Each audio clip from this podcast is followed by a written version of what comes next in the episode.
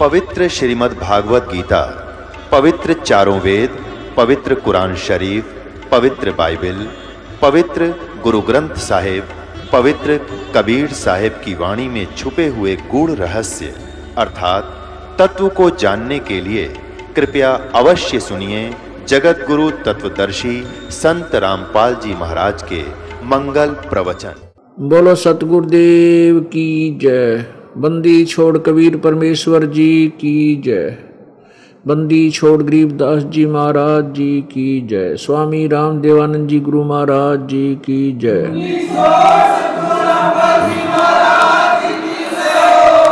सर्व संतों की जय, सर्व भक्तों की जय, धर्मी पुरुषों की जय।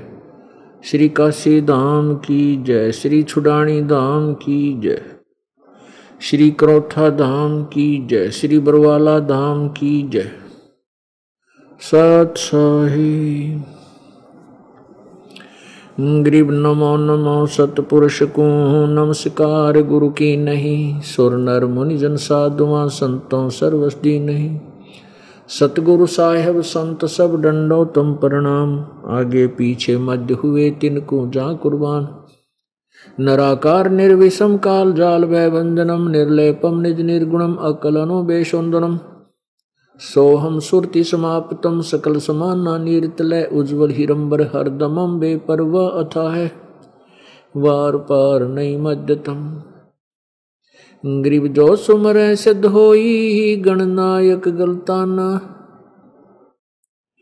करो अनुग्रह सोई पारस पद परवाना। आद्य गणेश मनाऊ, गणनायक देवन देवा, चरण कमल लाऊं आद्यंत करूँ सेवा। परम शक्ति संगीतम रिधि सिद्धिदाता सोई। अवगत गुण अतीतम, सत्पुरुष निर्मोही, जगदम्बा जगदीशम। मंगल रूप बुरारी ही तन मन अर्पों शेषम भक्ति मुक्ति भंडारी।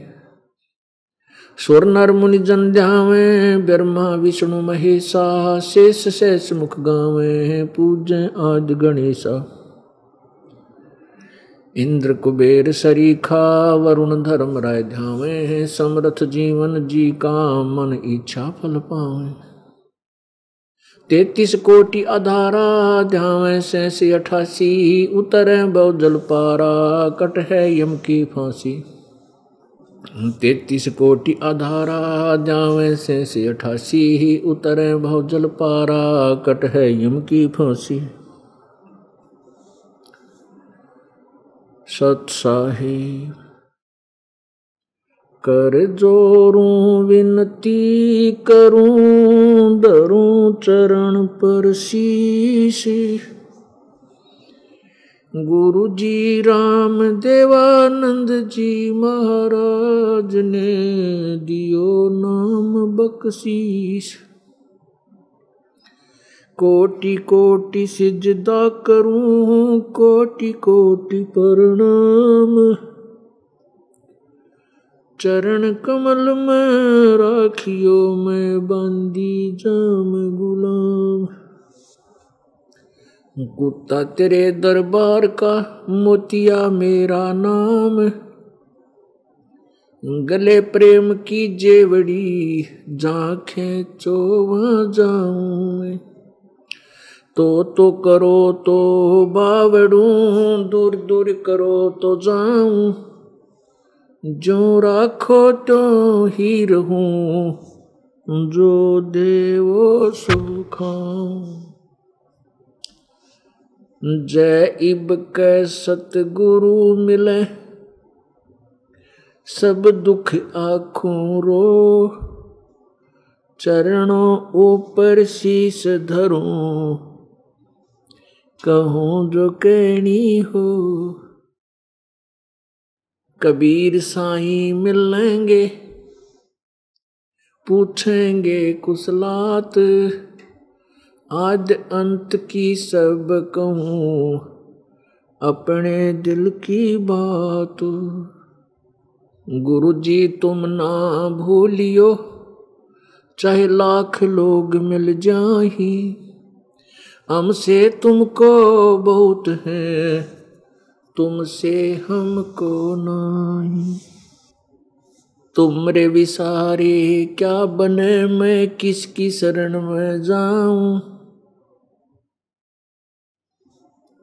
शिव ब्रंच मुनि नारदा तिनके हृदय न समा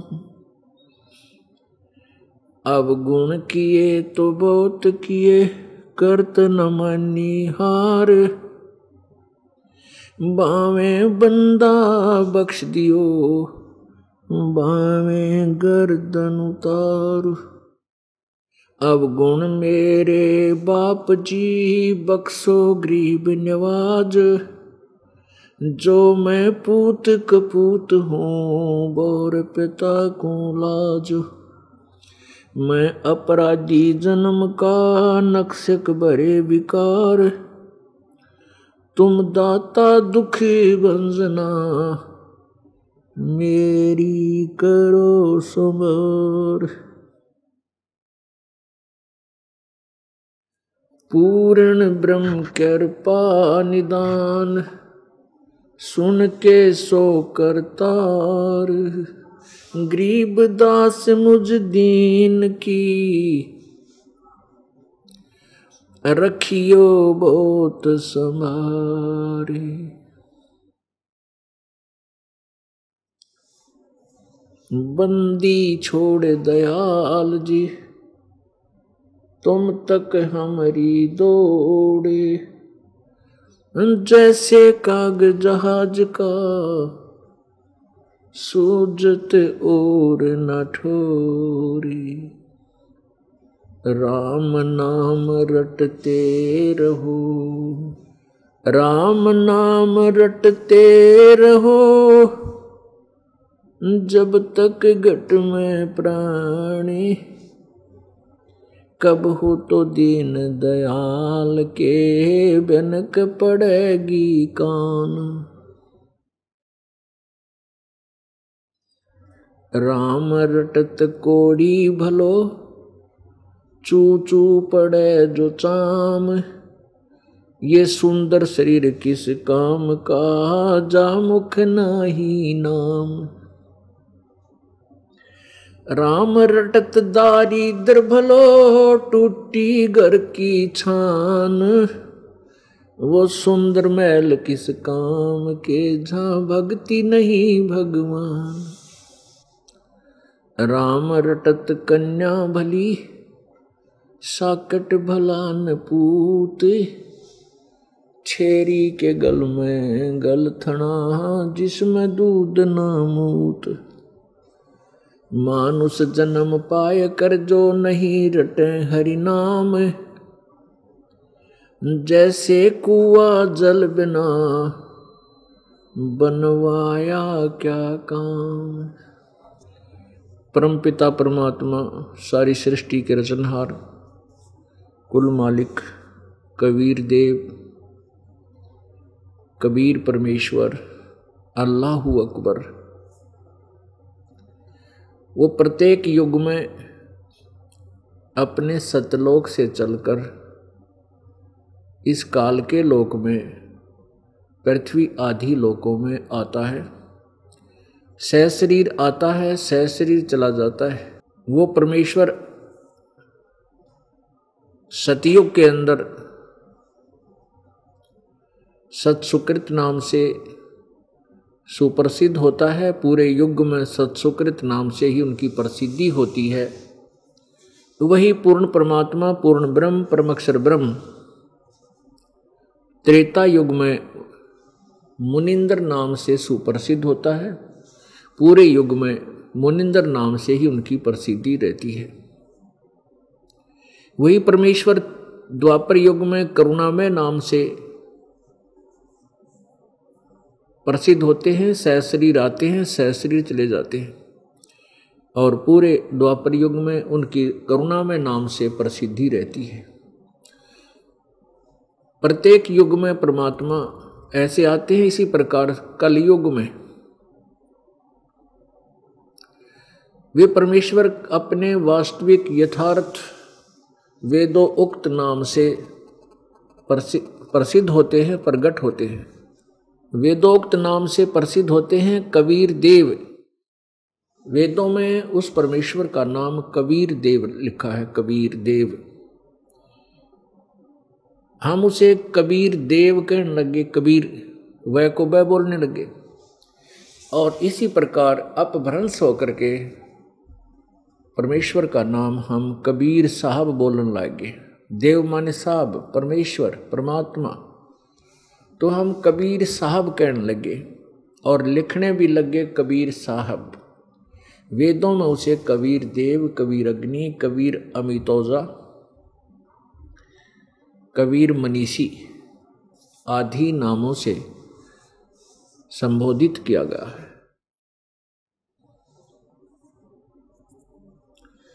वो परमेश्वर इस कलयुग में, वर्तमान चल रहे कलयुग में, बनारस अर्थात काशी शहर में, पवित्र भारतवर्ष की पवित्र धरातल पर सहशरीर अवतरित हुए बनारस शहर के लहर तारा नामक एक तालाब में विकसित कमल के फूल पर वे एक शिशु रूप धारण करके प्रकट हुए। उनको नीरू नीमा नाम के जुलाहा, जो निसंतान थे, परमेश्वर को बालक रूप में अवतरित नवजात शिशु को उठा ले गए।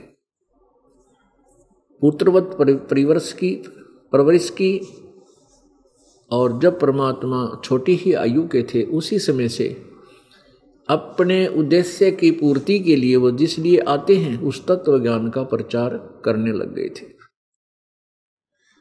परंतु परमात्मा को एक बालक समझकर उनकी उन गुड़ रहस्य युक्त वचनों पर, बातों पर किसी ने ध्यान नहीं दिया।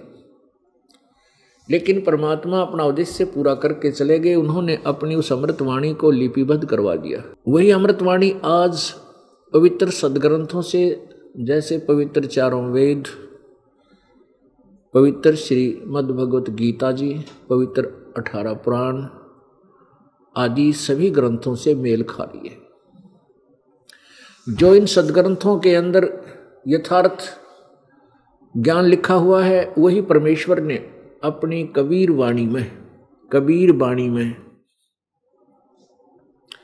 अर्थात अपने उस सचिदानंद घन परमेश्वर के द्वारा उच्चरित,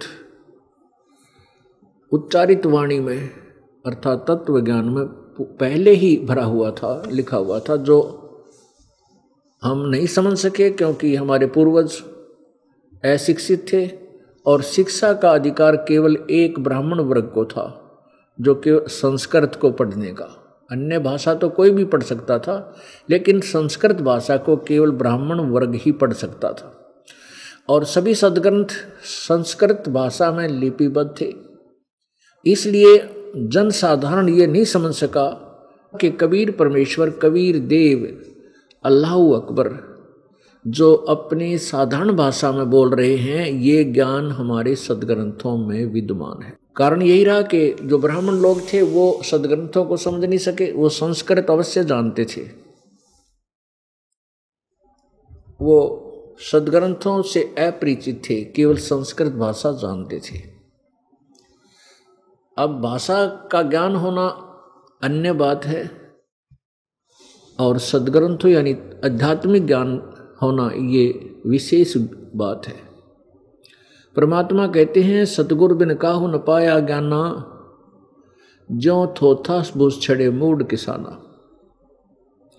क्योंकि समझदार किसान तो थोथा बूझ छड़ नहीं सकता।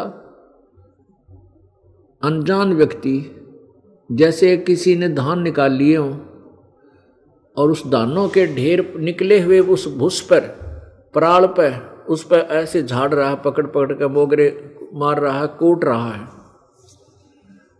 उसे कुछ भी हासिल नहीं होना, उसको कुछ भी प्राप्ति नहीं होनी। इससे सिद्ध है कि जो वो क्रिया कर रहा है, वो व्यर्थ है। ऐसे ही परमेश्वर पूर्ण परमात्मा स्वयं ही तत्वदर्शी संत रूप धारण करके आते हैं। और यथार्थ ज्ञान को वेदों और पवित्र सदग्रंथों को वही समझाते हैं। उसमें उनकी भाषा इसलिए सिंपल रहती है क्योंकि संस्कृत के पढ़ने में बैन लगा होता है। केवल एक ही वर्ग पढ़ पढ़ रहा होता है। इसलिए परमेश्वर अपनी साधारण भाषा में उन वेदोक्त अन्य सदग्रहों के, सदग्रंथों में लिखित उसी ज्ञान को अपनी साधारण भाषा में बोलते हैं, लिखते हैं और लिखवाते हैं। परमेश्वर को ना पहचान कर हम उनके उस तत्व ज्ञान को, उस अमृत ज्ञान को अमृतवाणी को विशेष महत्व नहीं देते। और उन अज्ञानी ऋषियों, महर्षियों, संतों, ब्राह्मणों, गुरुओं की उन संस्कृत के जानने वालों को हम वेदों के ज्ञाता, सदग्रंथों के ज्ञाता मानकर उनकी सदग्रंथों विरुद्ध दिए गए उस दंत कथा को, वेद सदग्रंथों के विरुद्ध जो कथाएँ वो सुनाते थे। उनको हम सत्य मान लेते हैं। वो परमेश्वर आकर के फिर यथार्थ ज्ञान देते हैं। आज से लगभग 600 वर्ष पूर्व, सन तेरह सौ अठानवे, संवत चौदह सौ पचपन, ज्येष्ठ सुधी पूर्णमासी यानी जेठ उत्तरते की पूर्णमासी पूर्णमासी को परमेश्वर सहशरीर आए सत्यलोक से और एक शिशु रूप धारण किया। और अभी आपको बताया कि उनको नीरू नीमा नामक एक जुलाहा दंपति उठा ले जो नी संतान थे। परमात्मा ने छोटी आयु में ही बड़े बड़े विद्वानों के छक्के छुड़ा दिए थे। लेकिन उन स्वार्थी लोगों ने महिमा के भूखों ने अपनी रोजी रोटी कमाने के उद्देश्य को ना त्याग कर जनसाधारण को भ्रमित करना प्रारंभ कर दिया कि ये कबीर दुष्प्रचार कर रहा है। ये वेदों और गीता के बारे में कुछ नहीं जानता है। पुराणों के बारे में ये नहीं जानता है। ये छोटी जाति का है। और ये शिक्ष ये संस्कृत नहीं पढ़ा है। इसलिए ये सदग्रंथों को नहीं समझ सकता, ये झूठ बोलता है। उसमें अपने पूर्वजों ने, श्रद्धालुओं ने इस बात को सत्य मान लिया कि जो ब्राह्मण लोग कह रहे हैं, ये सत्य है क्योंकि ये महर्षि विद्वान हैं, संस्कृत भाषा को जानते हैं। कबीर जी संस्कृत भाषा से अपरिचित हैं। इसलिए इन ब्राह्मणों की बात सत्य है कि कबीर सदग्रंथों से अपरिचित है। अब इस दास के ऊपर मेहर करी परमेश्वर कबीर देव ने इस दास को भेज दिया। अपने पूर्व दिए गए उस अमृत ज्ञान का उजाला करने के लिए। आज से 600 वर्ष पहले जो परमेश्वर ने ये अमृत वाणी बोली थी, जो लिपिबद्ध कर दी गई कबीर वाणी अब उसका प्रकाश करने के लिए, उसका प्रचार करने के लिए और उस सत्य अमृत वाणी को सदग्रंथों से तुलना करके आपको सत्य सिद्ध करने के लिए इस दास को भेजा।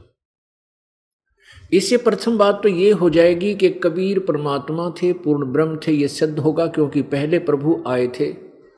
600 वर्ष पहले इस कलयुग में तो उन्होंने वो लीलाएँ की थी, वो सुख दिए थे। श्रद्धालुओं को परमात्मा ही दे सकता है।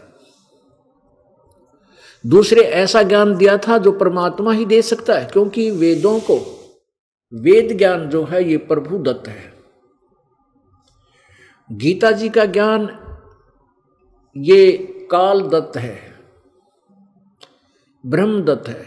अब विचार करना, चारों वेदों का ज्ञान सर्वप्रथम, परमात्मा कबीर जी ने।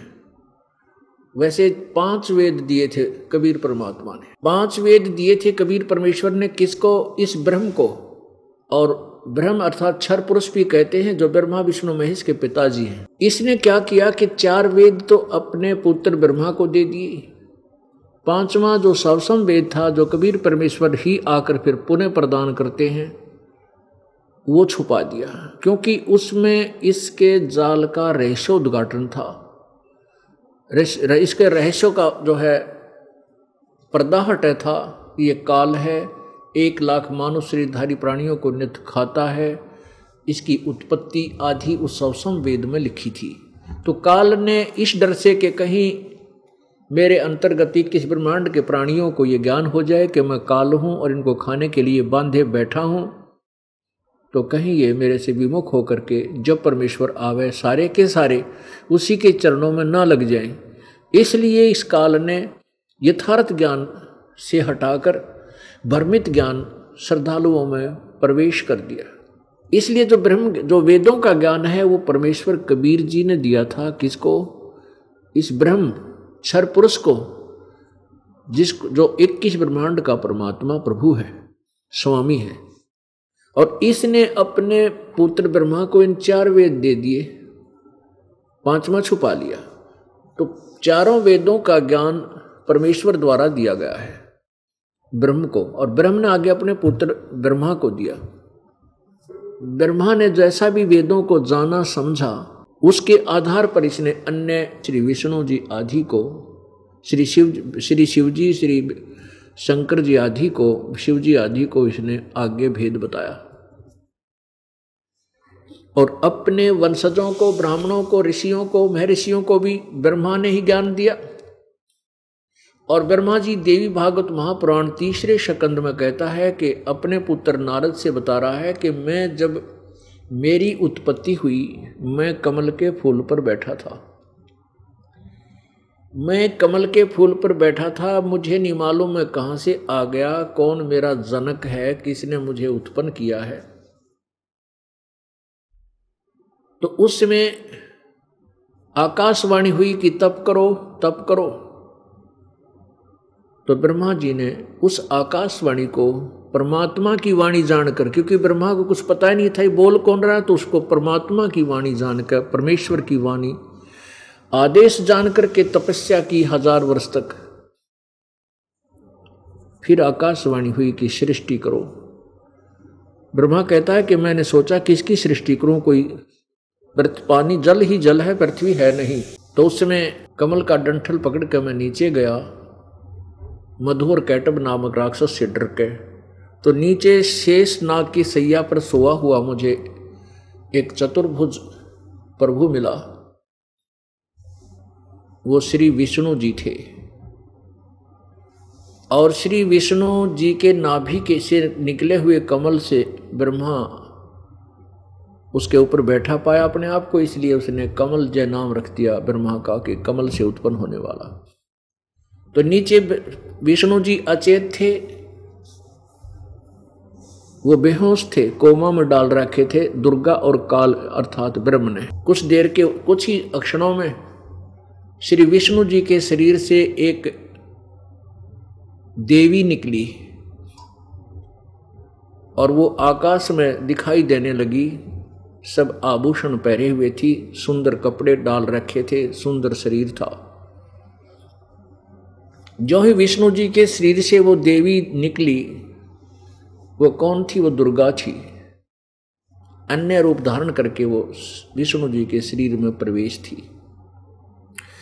जैसे प्रेत प्रवेश कर जाते हैं, दूसरी शरीर में और वो आत्मा अचेत हो जाती है, कई घंटों तक शुद्ध नहीं आती उसको। ऐसी सती में वो प्रेतनी की तरह दुर्गा श्री विष्णु जी के शरीर में प्रवेश थी और श्री विष्णु जी सचेत हो गए।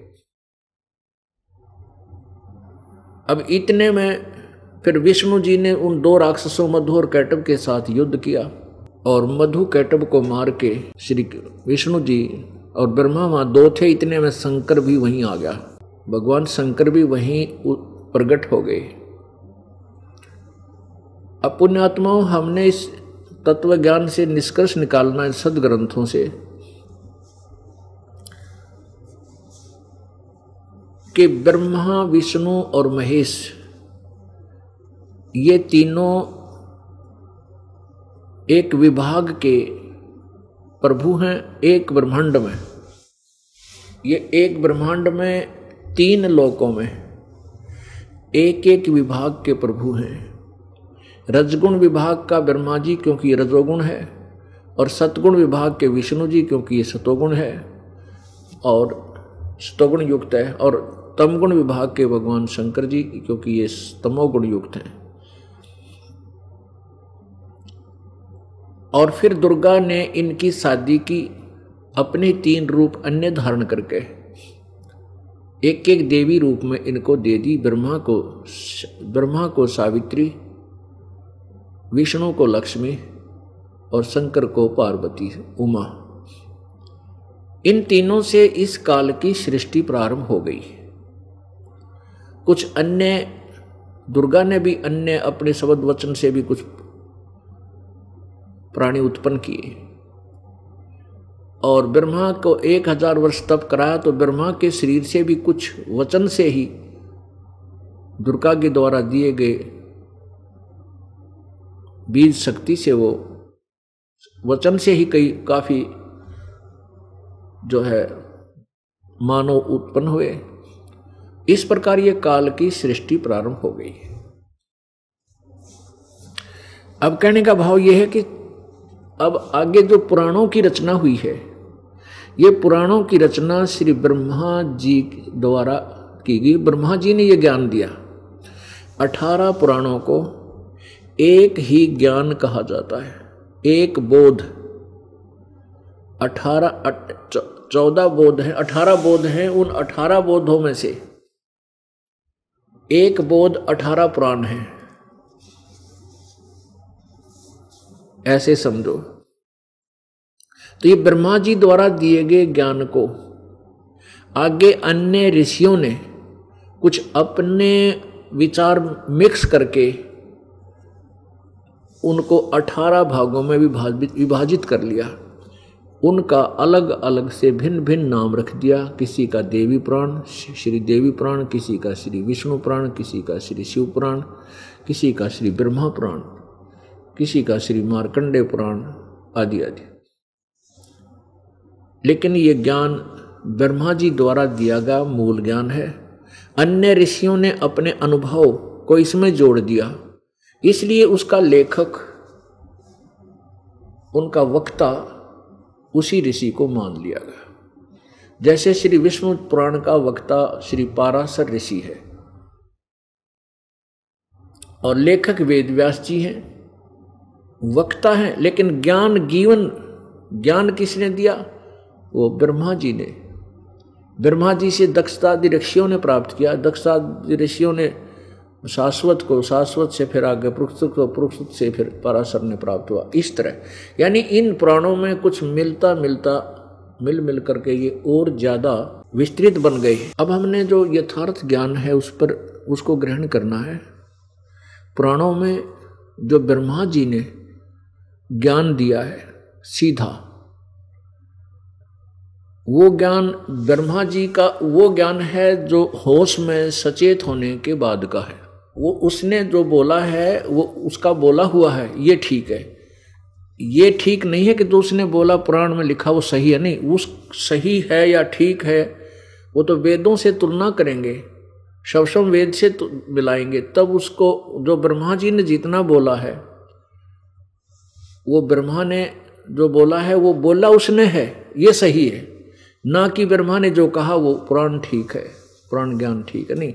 उस ठीक है या गलत है, उचित है या अनुचित है, उसकी तुलना सवसम वेद और इन चारों वेदों से की जाएगी। तो वो ज्ञान सही होगा जो ब्रह्मा ने बताया पुराणों में। तो हमने ऐसे देखना जैसे ब्रह्मा, विष्णु, महेश, ये तीन देवता हैं। और इनके पुत्र जो ऋषि, महर्षि, ब्राह्मण, ये ब्रह्मा के पुत्र हैं। तो जो ज्ञान वेदों में है, पवित्र पाँचों वेदों में, चार वेद तो यजुर्वेद, ऋग्वेद, श्यामवेद अथर्वेद और पांचवा वेद ये सवसम वेद है। इनमें जो ज्ञान है, वो ज्ञान प्रभुदत्त है। जो गीता जी का ज्ञान है, वो ब्रह्म द्वारा दिया गया है। अब गीता जी के ज्ञान में जो ज्ञान वेदों से मिलता है, वो बिल्कुल सही है।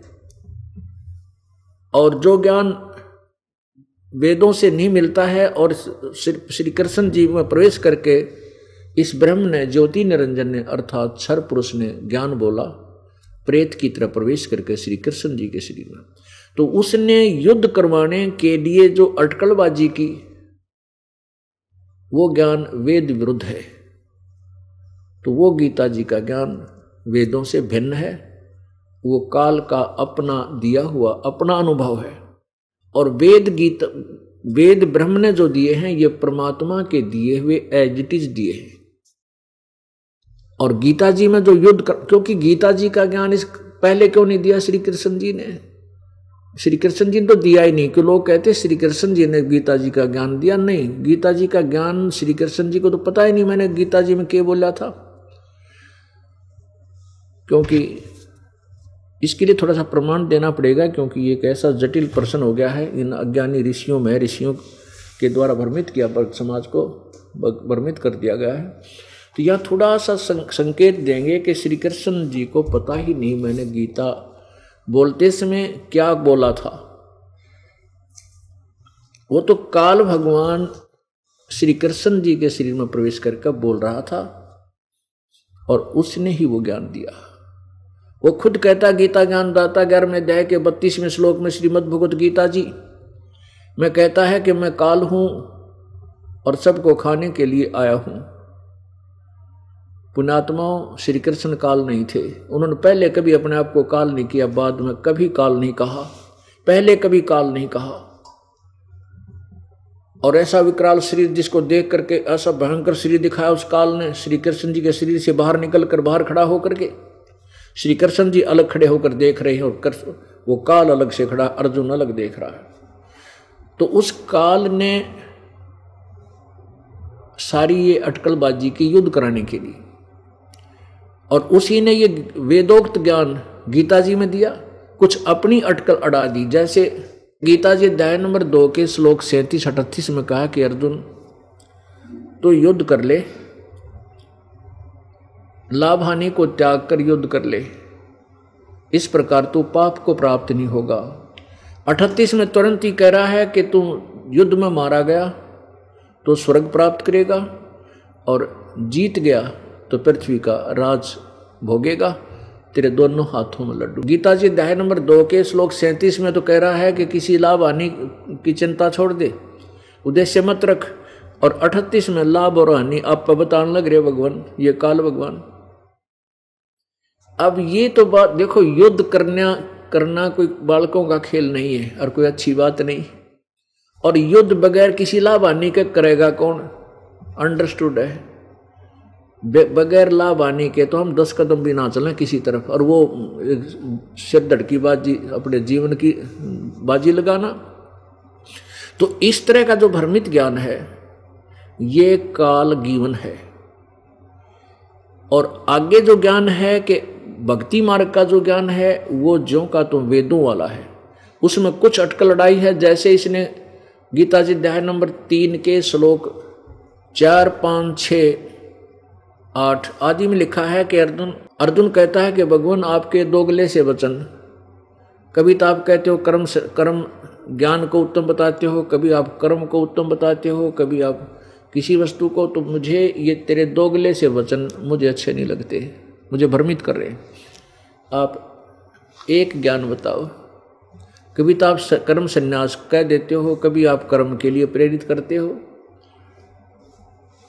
तो तब कहता है कि अर्जुन, कर्म संन्यास से कर्म योग उत्तम है, श्रेष्ठ है।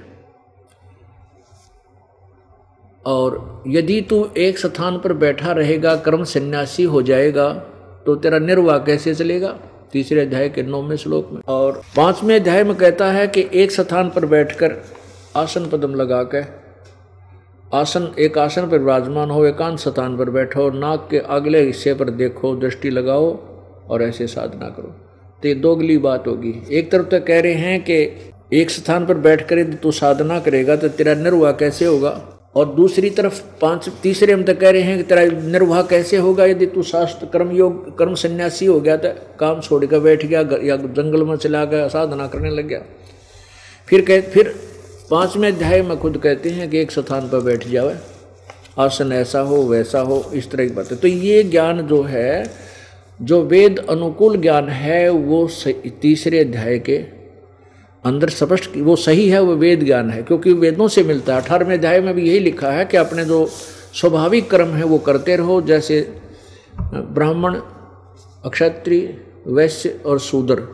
इन चारों वर्णों के जो स्वाभाविक काम हैं, वो करते हुए परमात्मा प्राप्त, भक्ति करो, उनको करते करते भी भक्ति करो, और वो कर्म त्यागे नहीं जाते, उन कामों को नहीं त्यागा जा सकता। यानी उनको नहीं छोड़ना चाहिए। उनको, उन कर्मों में करते हुए सत्य भक्ति करो। तो सत्य भक्ति से क्या होगा कि जो हम डेली पाप बन जाते हैं हमारे से? जैसे किसान खेत में हल जोतता है, ना जाने करोड़ों जीवों को मार डालता है। एक व्यापारी इधर से उधर जाता है, ट्रांसपोर्टेशन खोल रखी है, ट्रांसपोर्ट उसने। तो उसमें ना जाने कितने जीव मरते हैं। और भी बहुत से कर्म हैं, जैसे कोई भी किस मजदूर है, अपना कस्सी वगैरह से खोदता है, ना जाने कितने जीव मरते हैं। ऐसे ब्राह्मण लोग हवन आदि करते हैं, विद्वान पुरुष और इधर उधर घूम करके अपना ज्ञान प्रचार करते हैं, उनसे भी जीव हिंसा होती है, पाप लगते हैं। तो ये कर्म त्यागने नहीं है। इसमें सत्य भक्ति करने से क्या होगा कि हमारे जो अनजानपने में और स्वाभाविक कर्म में जो पाप होते हैं, उनको, उन सत्य भक्ति से वो खत्म हो जाते हैं। जैसे हम प्रतिदिन कपड़ा पहनते हैं, कपड़ा मैला होता है तो होगा हो तो क्योंकि हम लेकिन उसका साबुन और पानी से हम उसको धोएँगे जल से तो डेली साफ़ हो जाएगा, डेली साफ़ करेंगे। तो स्वस्थ रहेगा स्वच्छ रहेगा। इसी प्रकार हम सत भक्ति करेंगे तो अपने स्वाभाविक क्रम करते हुए भी हम पाप को प्राप्त नहीं होंगे। और शास्त्र विरुद्ध साधना करेंगे तो वो हमें कोई लाभ होना ही नहीं। तो फिर वो सारे पाप भी लगेंगे, जो स्वाभाविक क्रम वाले भी। वो भी पाप लगेंगे, क्योंकि आपके पास वो साबुन और जल नहीं है। इसलिए भक्ति करना तो अति अनिवार्य है प्रत्येक मानव को। और जो भक्ति नहीं करते हो तो वैसे ही पाप के भागी हैं। उनको दोनों ही कर्म भोगने होते हैं, चाहे स्वाभाविक कर्म हो, चाहे किसी भी उनमें जो पाप होते हैं, उनको लगेंगे, क्योंकि वो भक्ति नहीं करे। कर रहे हैं साधना विरुद्ध शास्त्र विरुद्ध कर रहे हैं तो भी उनको भक्ति लाभ नहीं हो रहा, उनके पाप नहीं कट रहे। जैसे गीता जी अध्याय नंबर सोलह के श्लोक तेईस में और चौबीस में स्पष्ट किया कि अर्जुन, जो शास्त्र विधि को त्याग कर मनमाना आचरण करते हैं, यानी अपनी स्वेच्छा से जो पूजाएँ करते हैं, जो शास्त्र में प्रमाणित नहीं है, सदग्रंथों प्रमाणित नहीं है तो उनसे ना कोई लाभ होता है, ना कोई सुख होता है, ना उनकी गति होती है, ना कोई कार्य सिद्ध होता है, अर्थात व्यर्थ है। चौबीसवें श्लोक में कहा है सोलहवें अध्याय के में, श्रीमद भगवद गीता जी में, कि इससे तेरे लिए कर्तव्य और अकर्तव्य कर्मों के लिए शास्त्र ही प्रमाण है। तूने जो सत्साधना करनी है और जो त्यागनी है, और जो कर्म कर्तव्य कर्म है, वो करने हैं, उनके लिए आप सदग्रंथों का ही आश्रय लेना। यदि इसके विपरीत कोई संत तुझे बता रहा है, उसको स्वीकार मत करना।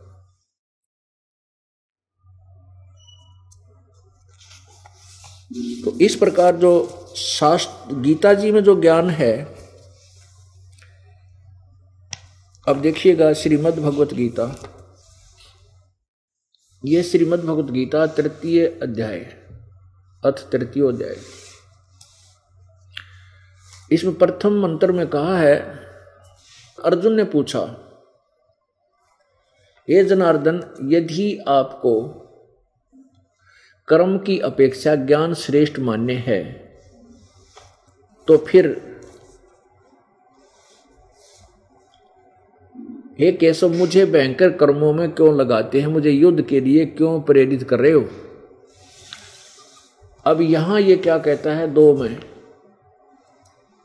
अर्जुन कहता है कि मिले हुए से वचनों से, आह, आपके ये दोगले से वचनों से मेरी बुद्धि को आप मिले हुए से वचनों से मेरी बुद्धि को मानो, मोहित कर रहे हैं। इस, उस एक बात को निश्चय करके कहिए जिससे मैं कल्याण को प्राप्त हूँ। अब यहाँ श्री भगवान बोले, हे निष्पाप, इस लोक में दो प्रकार की निष्ठा मेरे द्वारा कही गई है। पहले कही गई है। उनमें से सांख्य योगी की तो निष्ठा निष्ठा तो सांख्य, ज्ञान योग से और योगियों की निष्ठा कर्म योग से होती है। आगे देखो।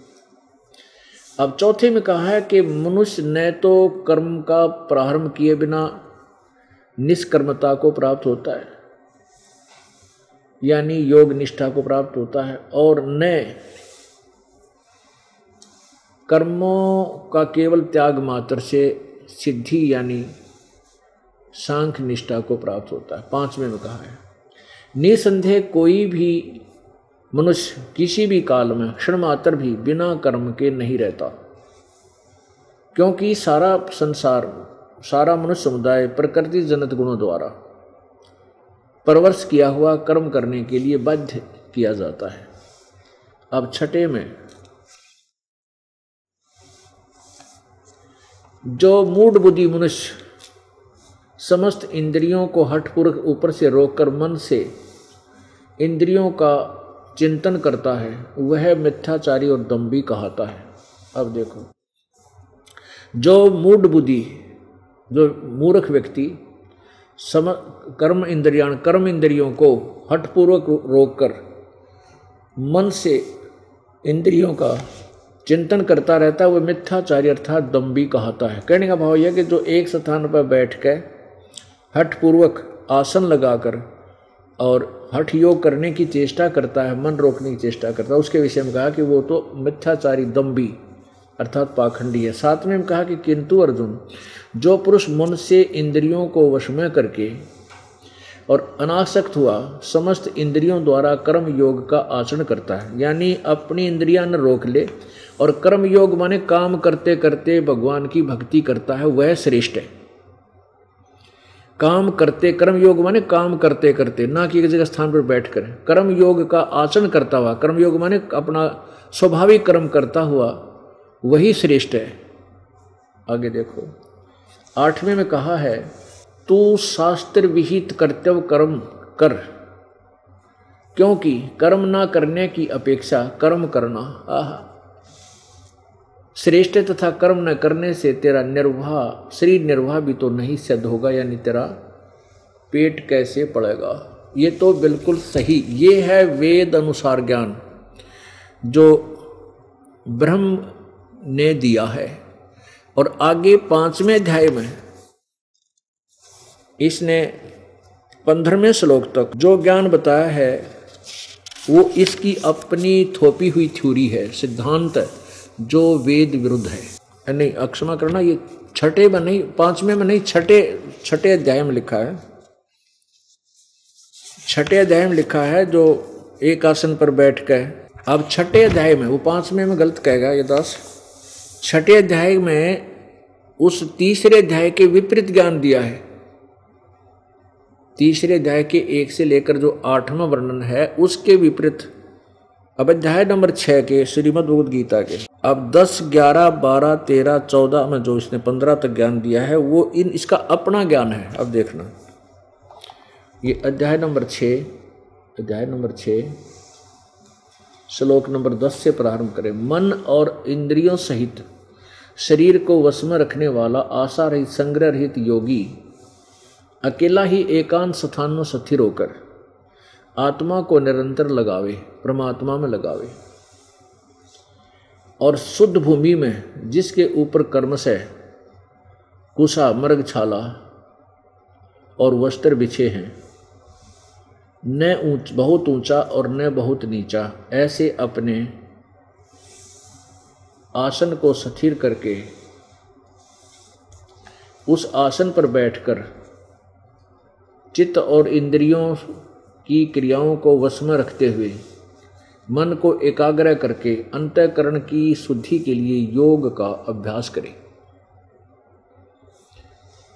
तेरहवें में कहा कि काया सिर और गले को समान अचल धारण करके और शिथिर होकर अपनी नासाग्रे, यानी नासिका के अग्र भाग पर, नाक के अगले हिस्से पर दृष्टि जमाकर दिशाओं को न देखता हुआ ब्रह्मचारी ब्रह्मचारी के वर्त में स्थित भय रहित बली बांति शांत अंतःकरण वाला सावधान योगी मन को रोक कर मुझमें चित वाला मेरे प्राण होकर स्थित है वश में किए हुए मन वाला योगी, इस प्रकार आत्मा को निरंतर, सदा निरंतर मुझ प्रवेश्वर स्वरूप लगाता हुआ मुझमें रहने वाली परमानंद की प्राकाष्ठ, निर्वाण प्रमाम शांति को प्राप्त होता है। अब यहाँ देखो। अब निर्वाण प्रमाण का अर्थ परमानंद की प्राकाष्ठ रूप शांति को प्राप्त होता है। निर्वाण प्रमाण।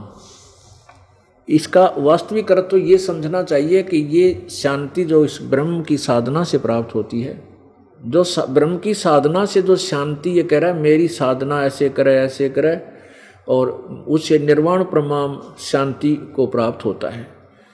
निर्वाण प्रमाण का अर्थ होता है, निर्वाण माने मृत्यु, मोक्ष, यानी बिल्कुल समाप्त हो जाना, खत्म हो जाना। और अब यदि इस शांति को सर्वश्रेष्ठ माने तो ये गीता ज्ञानदाता अठारहवें अध्याय के बैसठवें श्लोक में कहता है कि अर्जुन, तू सर्वभाव से उस परमेश्वर की शरण में जा, जिसकी कृपा से तू परम शांति और शाश्वत स्थान, अर्थात शाश्वतम स्थानम, यानी सदा रहने वाले सनातन परमधाम, अर्थात सत्यलोक को प्राप्त होगा।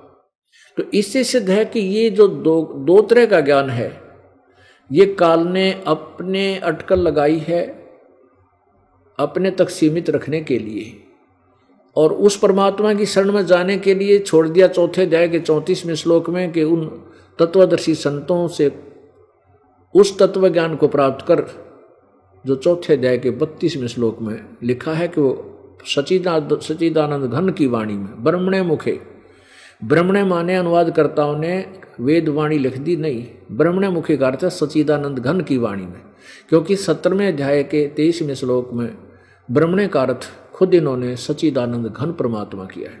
तो यहाँ सचिदानंद घन परमात्मा की वाणी में विस्तार से लिखा वो तत्व ज्ञान पूर्ण परमेश्वर के पाने का तो उस ज्ञान को तत्वदर्शी संतों के लिए छोड़ दिया। इसलिए इस काल ने अपने यहाँ उलझाए रखने के लिए अपने सत्र का ज्ञान और अपना भी अपना भी विधान अलग से वेदों के विरुद्ध भी बताया है और वेदों अनुसार भी बताया है। तो इस गीता जी में जो वेदों विरुद्ध जो ज्ञान है, जैसे अधिक नहीं है, जो युद्ध कराने के लिए और काल को यहाँ, अर्जुन को यहाँ भ्रमित रखने के लिए इसने कुछ एक ज्ञान ऐसा दे दिया, जो अभी तक सुलझ नहीं रहा था इस दास पे कृपा की परमात्मा ने अब ये ज्ञान बिल्कुल क्लियर हो जाएगा। स्पष्ट हो जाएगा और कोई भ्रमना, कोई इसमें संदेह नहीं रहेगा। तो कहने का भाव ये है कि अब ये समझना हमने। अब देखिएगा पंच सोलहवें श्लोक में फिर स्पष्ट करता है ये काल कि अब फिर कहता है कि न तो एकांत स्थान पर बैठने से योग पूर्ण हो सकता। और खुद कह भी रहा कि एकांत स्थान पर बैठो। अब देखो, इसी के छठे के सोलहवें में देखो। अध्याय नंबर छः के श्लोक सोलह में अब पंद्रह हमने पढ़ लिया। अब कहता मुझमें रहने वाली या मेरे तक रहने वाली ही शांति प्राप्त होती। काल तक रह गया तो शांति नाम की चीज़ ही नहीं है। जन्म, मृत्यु, कर्म, दंड, ज्यो का तो रह जाता। अब सोलहवें में कहा है कि अर्जुन, ने तो अर्जुन, यह योग न तो बहुत खाने वाले का और न बिल्कुल न खाने वाले का। यानी न तो अब यह एकांतम है ना। ये देखो। न अति अंश असनत तु योग अस्ति च न एकांतम, अन अन अनसत न अनसत यानी अर्च एकांतम। अब एकांतम का अर्थ इन्होंने इकट्ठा कर दिया, बिल्कुल कर दिया। अब एकांतम माने एकांत स्थान पर भी बैठने वाले का योग पूर्ण नहीं होता, न गणा खाने वाले का और न बिल्कुल न खाने वाले का। न तो अधिक खाने वाले का या बिल्कुल न खाने वाले का और न एकांत स्थान पर बैठने वाले का और न ज़्यादा सोने और आलसी का, सोने वाले का और न अधिक जागने वाले का यह योग सफल होता है। अब यहाँ अपने आप कह रहा है कि ना तो अधिक खाने वाले का, न बिल्कुल ना खाना, यानी व्रत रखने वाले का एकांत मन एक स्थान पर बैठकर साधना करने वाले का, ना घना जागने वाले का, ना ज़्यादा सोने वाले का यो योग सफल नहीं होता। तो परमात्मा अपने सब सब वेद में कहते हैं, प्रथम अंजल संयम रखे, योग युगत सब सतगुरु भाखे। प्रथम खाने पर संयम करे, अंजल पर। संयम यानी तो अधिक नहीं खावे, थोड़ा खावे, व्रत नहीं रखने को कहा। कम खावे, इतना नहीं खावे, दड़ी पक्का खा ले, फिर अंगड़ाई टूट आलस आ जा पड़ के सो जा जमाई आवे। और इतना भी कम नहीं खावे कि आदमी कति कमर टेढ़ी हो जाए, फिर भूख लागे कतर कतर कल जा करें, जा ध्यान भूख पर रहे, भक्ति कैसे होगी इसकी? अंजल संयम रखे, यानी संयम रखे अपना भोजन के ऊपर, अल्पाहार करे। इतना कम भी नहीं करे कि बिल्कुल आत्मसजा और ज़्यादा भी नहीं करे कि आलस और जमाई दुखी करे। संयम से खावे और फिर नाम उठत, नाम बैठत, नाम सोवत जागवे। नाम खाते, नाम पीते, नाम सेती लागवे। नाम उठत, नाम बैठत। सुता उठे, आँख खुल जा, परमात्मा का मंत्र करे। दो चार जिसे भी समय मिले। और फिर चल, चलते चलते भगवान ने याद करे, खाना खान लगे तो मालिक की आरती, अन्न की अन्नदेव की आरती करे, और जब तक रोटी परोसे, इतने पाँच, चार मंत्रा का जोटा मार दे। हैं, नाम उठत, नाम बैठत, नाम सोत जागवे। सोने से पहले प्रभु को याद करके दस, बीस मंत्र जिसे बने श्वास के सेवन करता करता सो जा। तो ऐसे हमने अपने अभ्यास को करना फिर सोपन में भी सांस सुमन चल पड़ेगा। सोपन में भी आपका सिमन शुरू हो जाएगा श्वास का। या मंत्र बोलता रहेगा तो वो भी आपके अकाउंट में लिखे जाएँगे। ऐसे हम भक्ति के धनी होकर के फिर परमात्मा प्राप्ति करेंगे। तो कहने का भाव ये है कि जो परमेश्वर कबीर जी ने जो ज्ञान दिया, वो हमारे सदग्रंथों से मेल खाता है, और जिन उन सदग्रंथों से जिनको हम एथेंटिक मानते हैं, पवित्र चारों वेद, पवित्र श्रीमद् भगवत गीता पवित्र अठारह पुराण पवित्र महाभारत। अब जैसे प्रसंग चल रहा था कि इस गीता जी का ज्ञान श्री कृष्ण जी ने नहीं बोला। ये काल ने श्री कृष्ण में प्रवेश करके बोला, इसका थोड़ा सा झलक दिखाएँगे। बाकी विस्तृत जानकारी तो कई बार दे चुके हैं, समय आने पर फिर भी देंगे।